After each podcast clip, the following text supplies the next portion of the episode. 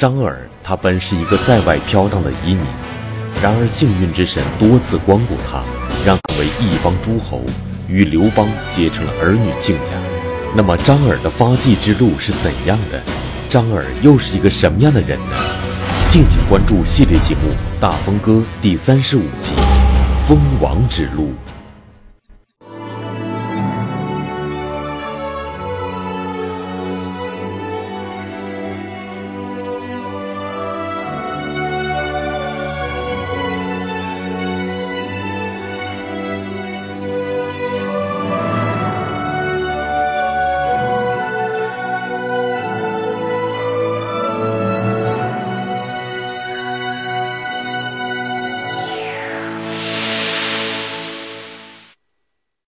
在鸿门宴上，刘邦为了拉拢项伯，曾与他结为儿女亲家。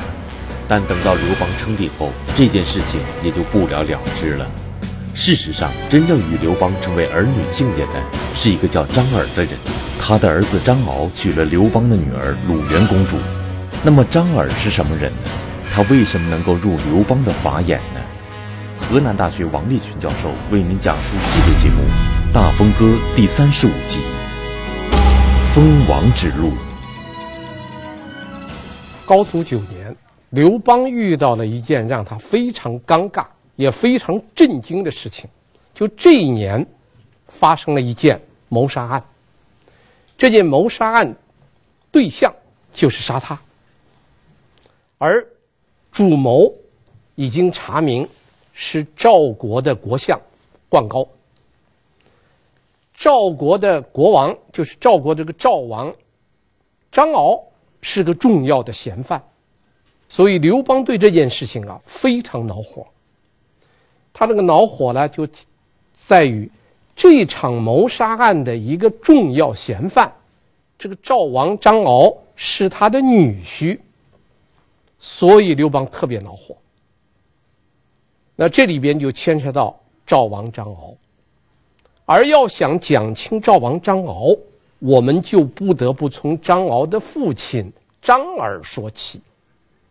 张耳可以说是在秦末大起义中间一个非常重要的人物。这个人物在中国历史上，可能有很多人不知道他，但实际上是在秦王汉兴的这个过程中间，张耳。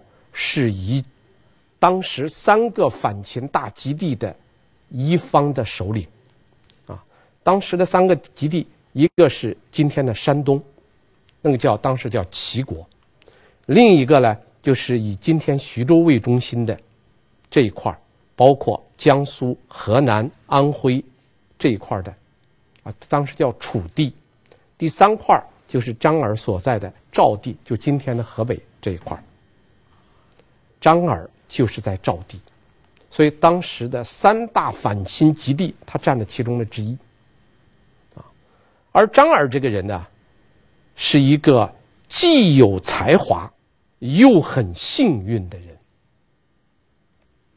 他本来张耳是大梁人，大梁就今天的开封人。呃，张耳年轻的时候呢，家里头呢并不富裕。他后来因为避祸，跑到了这个外黄。我们多次讲过外黄，外黄就今天河南的民权，跑到外黄去居住。到那以后呢，张耳算是在外面漂流的，啊，是一个移民。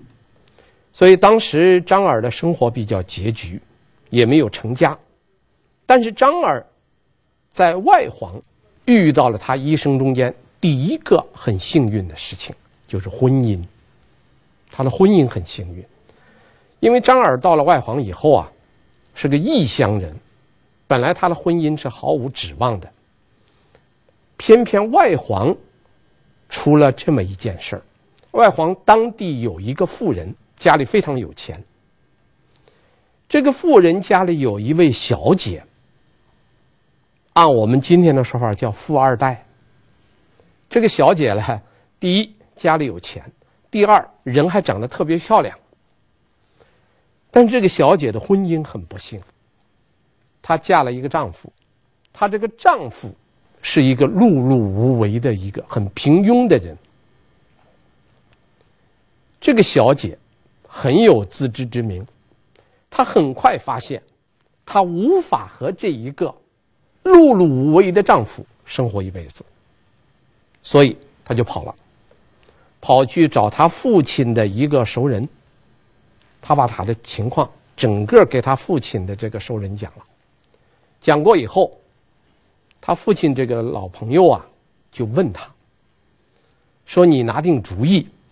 你的婚姻要选一个什么样的对象？你告诉我。然后呢，这个小姐就把自己的愿望告诉了她父亲的这个朋友。告诉以后，她父亲的朋友说：“这样，说如果你不能忍受和一个碌碌无为的丈夫、比较平庸的丈夫生活一辈子的话，那么我可以给你介绍一个人，但这个人很穷，现在什么本事也没有。这个人就叫张耳。”这个小姐一听说，那我愿意。我宁可嫁给张耳，我也不能跟那个碌碌无为的平庸的丈夫生活一辈子。她父亲那个朋友了解这个情况以后，她父亲朋友亲自出面，经过调解，让她和她的丈夫合法的分手了。分手以后，就向张耳提亲。所以对于张耳来说很意外。他是因为避祸来到的外黄，结果到那儿以后呢，人家当地就有人找他，说有一个富二代的小姐，人家愿意嫁给你，人还长得很漂亮，就有一个缺憾，他有一个短暂的婚史。张耳一听说我不在乎，啊，我不在乎，这就成了，所以这个婚姻一结婚的人家家里很有钱呢。就资助了张耳很多钱，所以这个婚姻成功以后，张耳就一下子变成了富人了。张耳这个人有了钱以后啊，他有一个很大的特点，他非常会用钱。人有了钱以后，很重要的就是你钱怎么用。张耳就把他的钱拿来广交天下的朋友，交了很多天下的朋友，所以很快张耳的名声就出来了。不久，张耳就做了秦帝国外黄县的县令了。这是张耳人生中间的第一个幸运之处，就是他的婚姻。张耳在外黄做这个飘荡期间呢，就是还没有结婚和做县令这个，在这之前，他还有一个年龄比他小得多的忘年之交，这个人叫陈驭。陈驭也是个很有才华的人，但是比张耳年纪轻得多。陈驭的婚姻也很奇特。陈驭也是家里比较穷，一个妇人就知道陈驭呢不是个平庸之辈，就把自己的女儿许给了陈驭。所以张耳跟陈驭两个人的婚姻呢都很奇特，就他们俩都娶的是富二代。而且呢，都是别人找的他，不是别他去追别人。他们两个的关系呢又非常好。史书有这么一句话记载张耳和陈驭的关系，是这样说的：“父是张耳，两人相遇为刎颈交。”这话什么意思呢？说张耳的年长，陈驭的年幼，陈驭对张耳像对待父亲一样。来侍奉张耳，这叫父是张耳。第二句话说两个人关系非常铁，叫刎颈之交。刎颈之交，刎颈就是自杀了，刎颈之交就是生死之交，就两人关系好到是同生死的生死之交。这个秦国灭了魏国以后，当秦灭魏国的时候，因为张耳、陈驭都是大梁人，都是魏国人呐。秦国当时并不知道张耳和陈驭，就没有抓他们两个。灭了魏国以后，经过几年才知道，张耳跟陈驭是魏国的名人，所以名人也要追杀，所以秦政府就下令追杀张耳和陈馀。所以张耳、陈馀这个时候呢，已经跑到了外黄，所以就在外黄隐居下来。不久，他们在外黄居住的不久的，遇到了一件大事，就秦二世元年的七月，发生了陈胜吴广的起义。这个陈胜吴广的起义啊，对在外黄潜伏的张耳跟陈驭来说是个机会，因为他们本来的机会是帝国政府通缉的罪犯，而陈胜吴广的一起义，他们就可以借这个机会来转变身份了。所以张耳跟陈驭在第一时间都参加了反秦大起义。所以张耳跟陈驭的第二个幸运，就特别是张耳的第二个幸运，就是当他成为通缉犯的时候，陈胜吴广起义爆发了。当然，这就是个机会。当这个机会来的时候，陈胜呃吴广起义对张耳、陈玉是机会，对天下所有的人都是机会。我们讲过刘邦，他也参加这个大起义了。现在讲张耳，张耳也投身到这个起义中间去了。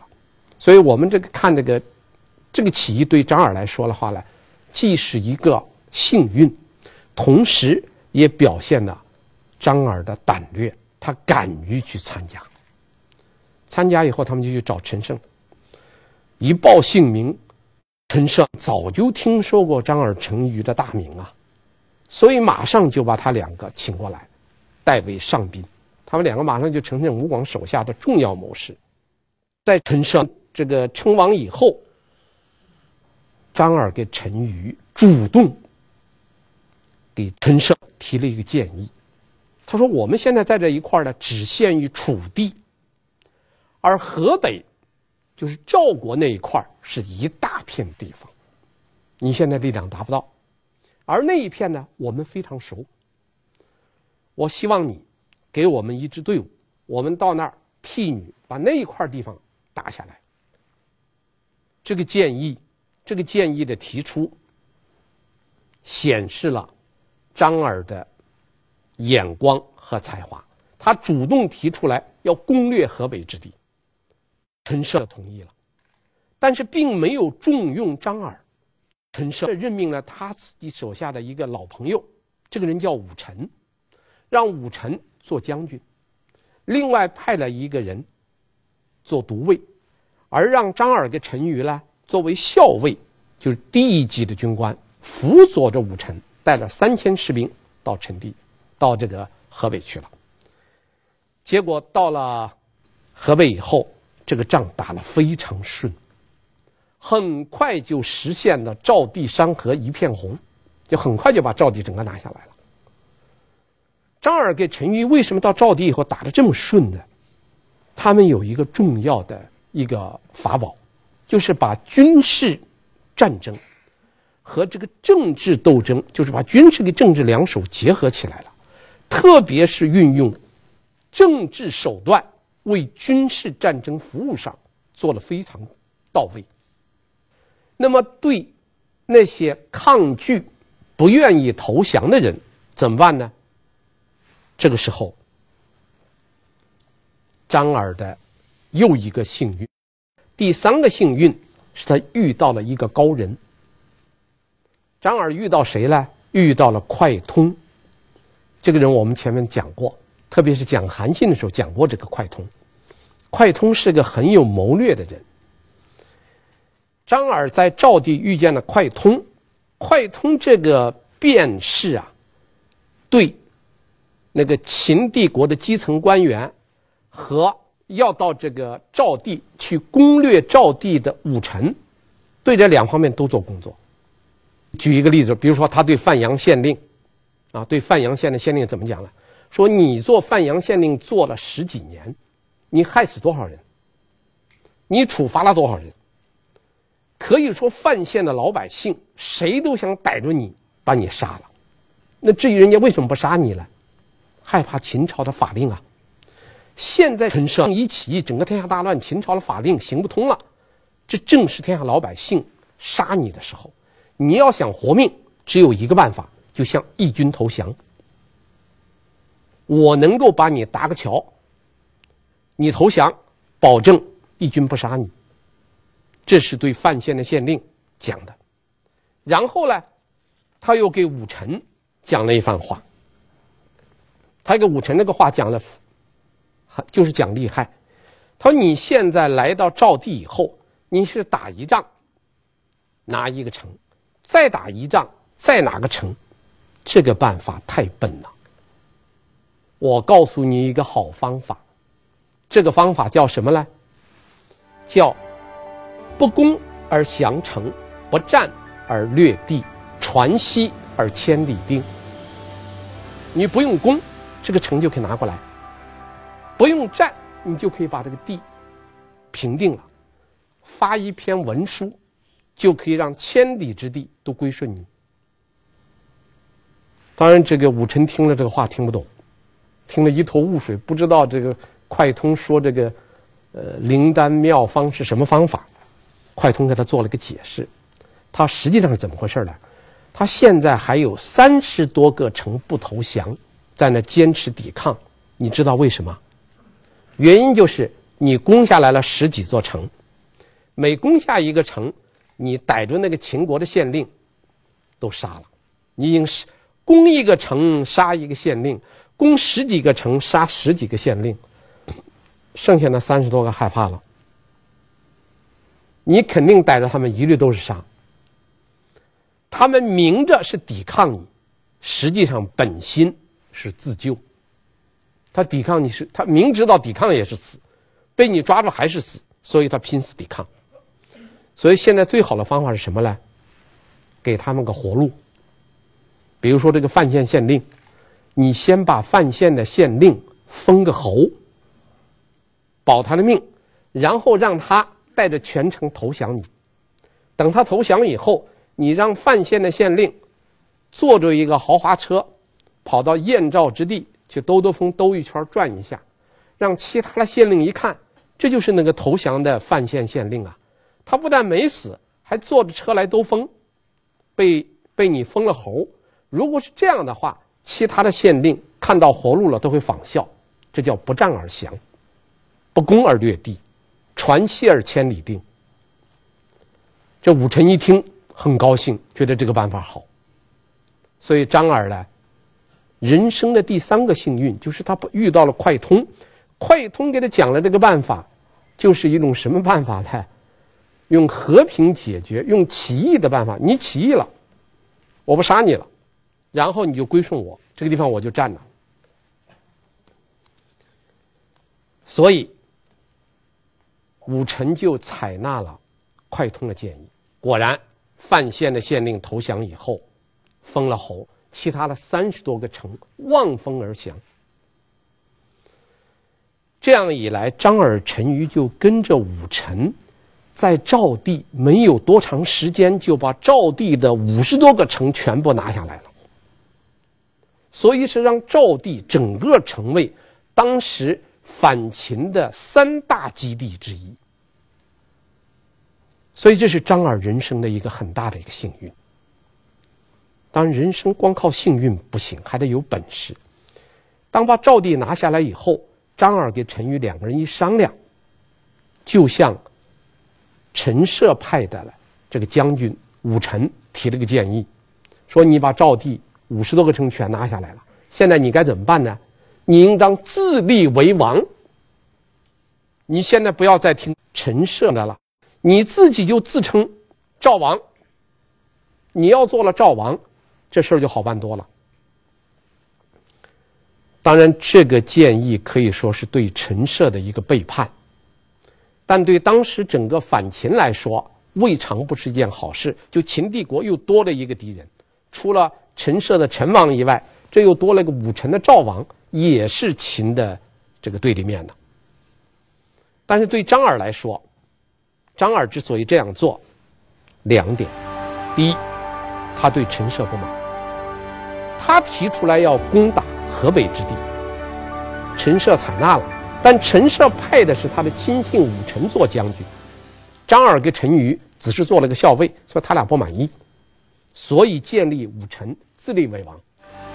第二是担心被杀，因为陈涉派了很多人去攻地，这些人后来回来交命的时候，好多人被陈涉杀了。所以张耳基于这个目的，建议武臣自称为王。当然，武臣有顾虑，张耳就化解他的顾虑。武臣的顾虑在什么地方呢？在于当时称王的都是六国诸侯王的后代，武臣的先辈并不是六国的这个王室，他是一个普通人，能不能称王？这个张耳就告诉他：“你看陈涉，陈涉不是自称成王了吗？陈涉是怎么称王的？他就是一个普通的庶族，他起来一造反，他成气候了，他就称王了。所以你现在成了气候，你也可以称王，再加上。”你回报成王未必会有好的一个结果，而且机不可失，所以武臣听了游说以后呢，武臣就称王了。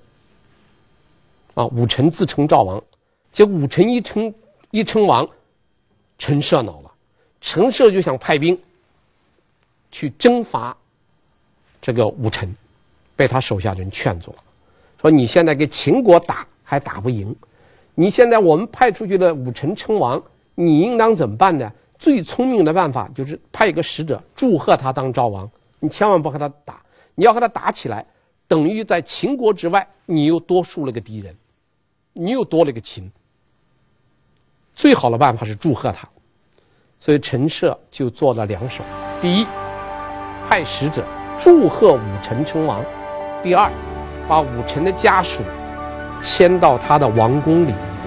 说是保护起来，实际上是扣为人质了，因为张耳不是在这地方，把张耳的儿子给了一个封号，实际上把张耳的儿子也押为人质，扣到陈涉的宫殿里去了。所以武臣称王以后，就面临着一个局面。这个时候呢，陈涉还给武臣一个命令，说你称王以后，赶快领兵西进去灭秦。武臣听不听陈涉的话呢？他问张耳，张耳说：“千万不要往西边打，你要往西边打，一旦把秦灭了，你想想，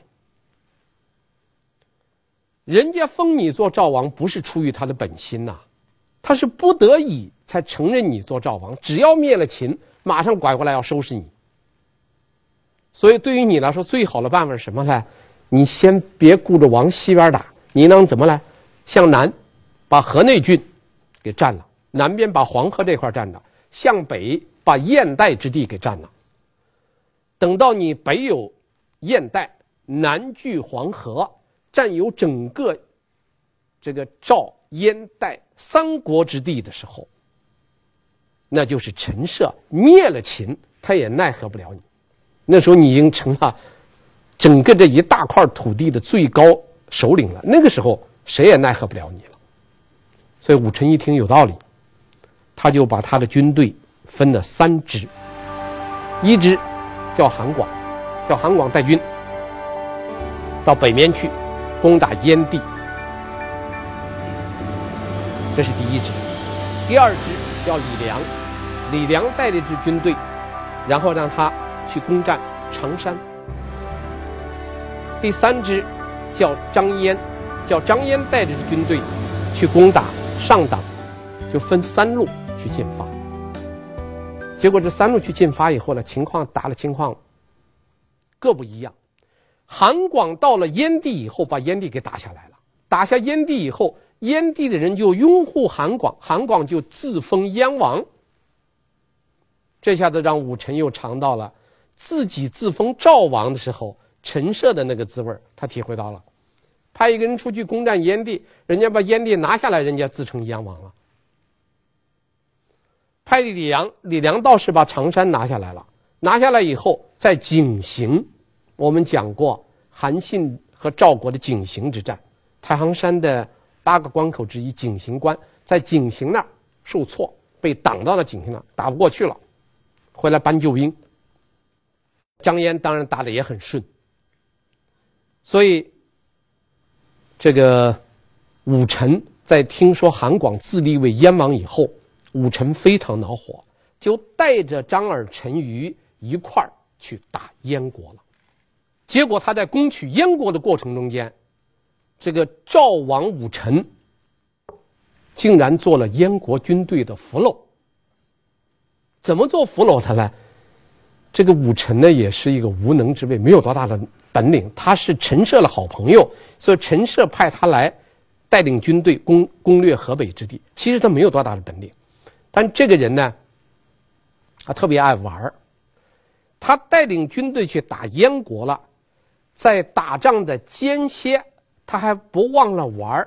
怎么办呢？去打猎了，外出打猎，被人家燕国的军队发现了。人家派的军队到那儿，把那个打猎的赵王武臣给抓住了，活捉了。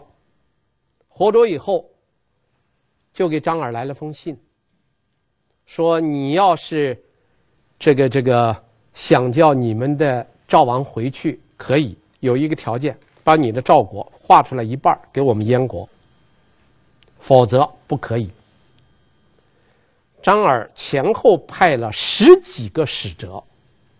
到燕国将领那交涉，这十几个使者都被燕国的将领杀了。张耳束手无策，打吧，怕燕国的将领急了，给赵王武臣杀了。去讲和吧，人家提的条件很苛刻，而且派一个使者杀一个使者，派一个使者杀一个使者，那张耳就傻到那儿了。就在这个时候。赵军的军营中间，史书记载，赵军的军营中间有一个小卒，就小兵，很厉害，而且这个不是个，不是个一个正规的士兵。史书记载叫做饲养卒。什么叫饲养卒呢？翻成我们现在汉语叫炊事员，就做饭的，一个做饭的士兵，火头军，给他的同伴吹大话了。他说：“你看，派了十几批使者，全被杀了。”没叫我去，要叫我去，我能把咱们的赵王给领回来。这个大话一吹，马上就有人报告给张耳。张耳说：“行，那你去吧。”他去了，一见燕国的将领，他马上就问燕国将领说：“你们知道张耳、陈驭是什么人吗？”那燕国将领说：“张耳、陈驭，我们知道是个是个贤者，是两个很有本领的人呐。”他说。第二问，你知道张耳、陈驭的志向是什么吗？燕国的将领，他们的志向，他们的愿望，不就是想把赵王给接回去吗？这个火头军说：“你们错了，你们可把张耳、陈驭看小了。他们是绝不想叫赵王回去，因为他们协助赵王拿下了整个赵国五十多个城。”他们也想南面称王，只是力量达不到。现在拥立武臣，实际上现在武臣被你们抓，他们心里可高兴了，就希望你们早一点把武臣给做掉。把武臣一做掉，他俩就可以称王了。但是你想一想，一个武臣做王，带领军队打你们燕国，你们都受不了。假如你们把武臣杀了，张耳给陈馀。一个做了赵王，一个做了代王，两个贤能的国王要联手打你们燕国，一下就把你燕国给灭了。所以对你们来说，最好的办法，赶快把这个武臣放回去，千万不能张耳跟陈馀成了气候，他俩要成了气候，你们就完了。这个炊事员这么说了这一通以后，燕将一听有道理，就把赵王武臣给放回来了。这里就有一个问题我们要讨论的。就这个炊事员给燕国将领说这番话有道理吗？张耳、陈馀是想叫武臣回来呀、啊，是不想叫武臣回来啊？就是换句话说，想叫武臣活还是想叫武臣死？这火头军就利用这个矛盾，说服了这个燕国的将领放回武臣的。其实我来看，张耳、陈驭并不想让武臣死，因为想让武臣死，最好的办法是。急攻燕京，打了急了，人家肯定把武臣就杀了。你现在不打，不打说明什么？不打说明你投鼠忌器。投鼠忌器，你怕打了这个以后把武臣给杀了，所以他们不打。再加上派了十几批使者，他不愿意叫武臣死。张耳给陈驭并没有叫武臣死的想法，但是这个炊事员很会说话。这一顿大忽悠，把燕国将领给蒙住了。燕国将领就稀里糊涂把武臣给放回来了。武臣一放回来，并没有得到好果子吃。他刚放回来，他又遇到一个麻烦，什么麻烦呢？就是他派去打常山，那个那个李良，在井陉受阻以后啊，李良就回来要求增兵。李良在井陉那个地方接到秦国将领给他写了一封信，这个信呢写了非常蹊跷，这个信呢是用秦二世的名义写的，而且这个信呢没有加封，谁都可以拆开看。这个信说了什么内容呢？说，你只要脱离赵国，归顺秦国，既往不咎，而且可以让你大富大贵。我们从这个话可以判断，可以推测，这个李良原来是秦国的高级将领，后来投靠了起义军，在赵王武臣手下，武臣用他去打常山，又接到这个所谓秦二世的信。实际上，这个信是秦军将领使了一个计，说你只要回来，保证不杀你。他得了个信，将信将疑，就回来搬救兵了。就回来搬救兵的时候呢，这个武臣刚刚放回来，武臣的姐姐给武臣惹了个大麻烦。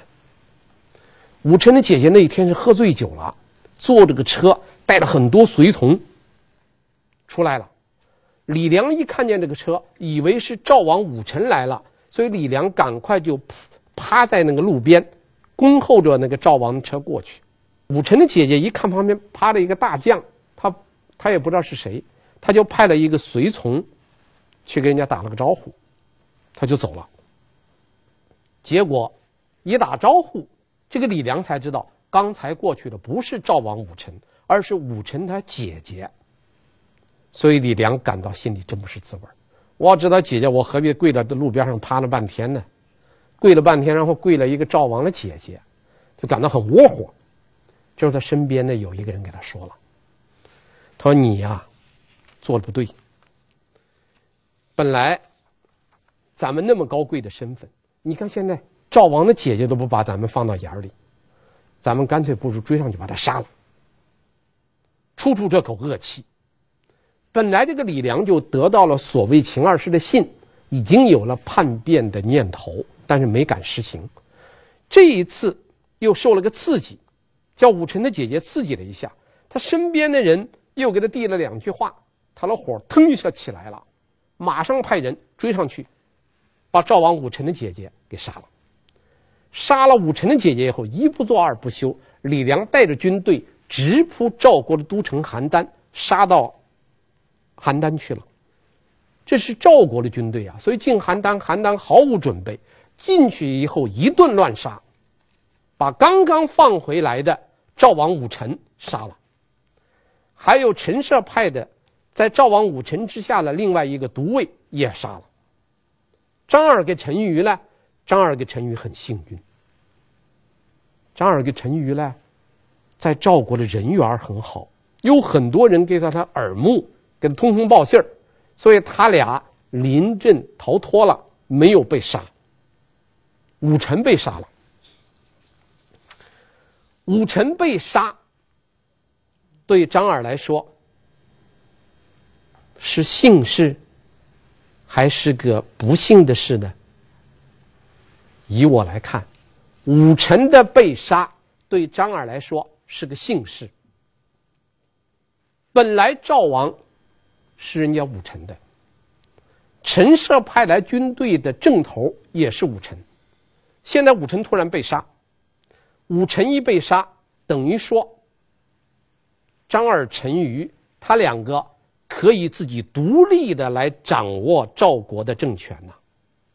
所以武臣被杀以后，张耳在他的人生中间遇到了第四次幸幸运的机会，第一次婚姻。第二次陈涉的起义，第三次巧遇快通，让他迅速的拿下了赵地。第四次，武臣被杀。在武臣被杀以后，张耳给陈驭又做了一个合乎情理的决定，就是他们在武臣被杀以后，自己不能立即马上做赵王，毕竟赵地是人家的地盘，他们是外乡人，他们就找到赵国王族的一个后裔叫赵歇，把这个人拥立为赵王。当然，这个人是张耳给陈驭封的赵王，实际上权力在谁的手里掌握着来？在张耳给陈驭手里掌握着。张耳就做了丞相，陈馀就做了大将军，两个人一个掌管政权，一个掌管，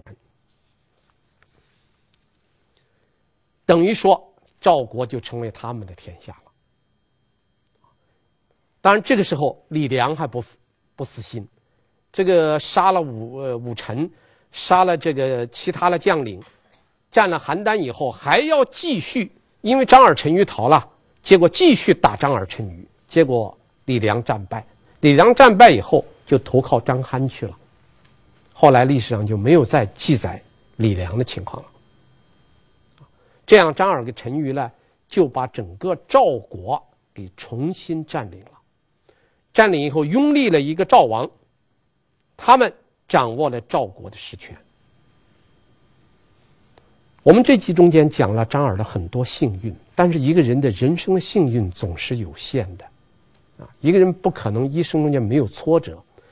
正当张耳春风得意赵国的时候，一场厄运降临到他的头上来了。这场厄运对于张耳来说是一个生死考验。是一个人生的劫难，张耳能不能躲过这一劫呢？请看下集《翁婿贤妻》，谢谢大家。刘邦晚年无意之中经历了一场一生中唯一一次谋杀案，谋杀案的主使极有可能是他的女婿，谋杀的对象自然就是刘邦。那么这场谋杀案是怎么发生的？刘邦的女婿为什么会成为幕后的黑手？河南大学王立群教授为您讲述系列节目《大风歌》第三十六集《翁婿嫌隙》。